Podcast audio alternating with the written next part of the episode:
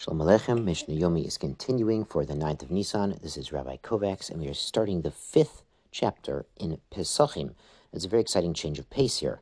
The first four chapters were dealing with Erev Pesach, what happens right before Pesach, and we got into various minhagim in the fourth chapter, and now we're talking about the actual Korban Pesach, the offering, the Paschal lamb offering. It could be a lamb or a kid, we're going to see.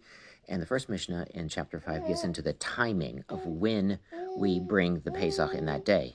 So Mishnah Aleph teaches Tamid Nishchat Bishmona Umechetza, the continual offering. Tamid is the daily offering.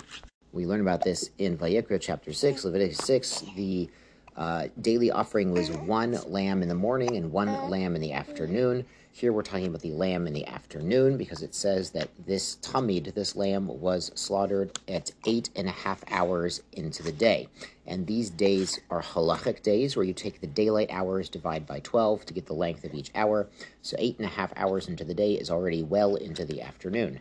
The karev b'teish and it's actually brought burnt on the altar at nine and a half hours into the day the tzmidim are korbanot ola. The ola goes up on the mizbeach. Everything is burnt on the altar. And we also see it takes an hour. The Rav Bartenura says it takes an hour to actually prepare the tamid to be burnt. We're going to read all about this in Kodshim in Tamid. There's actually a Masechta called Tamid, which is everything you wanted to know about the continual daily offering, and we're afraid to ask.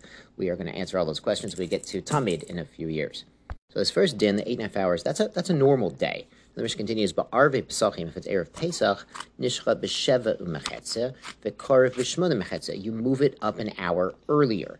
Bein b'chol, bein b'shabbat. Whether this day is a weekday or a Shabbat, we go one hour earlier to give time for the Pesach offering the Paschal Lamb. Now the Mishnah brings an exception, Chol Erev Pesach Leo Erev Shabbat. If the 14th of Nisan is a Friday, Nishchat B'Sheish Mechetzia. So again, the Korban Tamid, the afternoon portion of the daily offering, is brought at six and a half hours into the day. Karv B'Tei Sheva Mechetzia Pesach Acharav.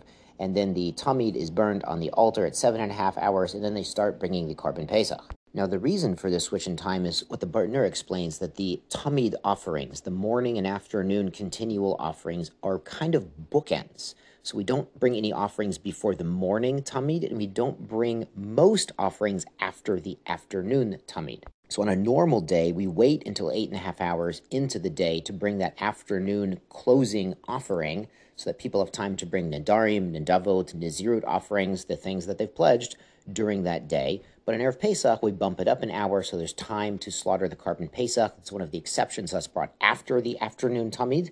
And then if it's Erev Shabbos, we need to not only slaughter the korban Pesach, we need to roast it before Shabbos comes in.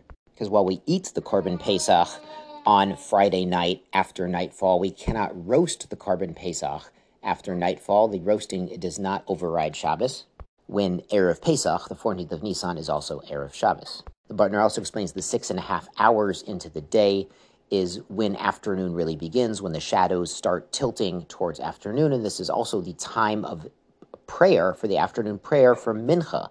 What we call Mincha is uh, connected to the Tamid, the earliest time of the Tamid of the afternoon offering was six and a half hours into the day. That's what we call Mincha Gedola, the earliest time to pray the afternoon prayer. We also mentioned this in the fourth chapter of Brachot, Tfilat HaShachar, about when we daven, and we talked about there that the Avot, Abraham, Yitzhak, and Yaakov, they established the concept of tefillah, of prayer, but the actual timing of the prayer every day is in accordance with the daily offerings in the temple. Now, Mishnah Bet introduces us to a concept of lishma, of for the right purpose, or for the right intention, that many of the activities around karbanot, around the offerings in the temple, had to be performed with awareness and intent that these activities fulfill the purpose and are for the specific type of offering being offered. After all, a, a, lamb or a goat, it could be a Pesach, it could be a Shlamim, it could be an Ola. So the Kohen and the other people involved in the service have to have awareness and intention for the correct type of offering. So Mishnah Beit reads a Pesach, the paschal lamb, sheshachatu shalodishmo, it was slaughtered for the wrong purpose. The kibil, or he accepted, received the dripping blood in a kli, the hilech, or walked that blood to the altar, vizarak, or threw that blood on the altar, shalodishmo, for the wrong purpose. O lishmo v'shelo lishmo, or he partially did it for the right purpose for the Pesach, and other activities were done for the wrong purpose. O shelo lishmo lishmo, or he started off with the wrong intent and then later corrected himself, and in the later activities had a correct intent for Pesach. Pasul. If there's any invalidating intent for a different offering, this Pesach is no good.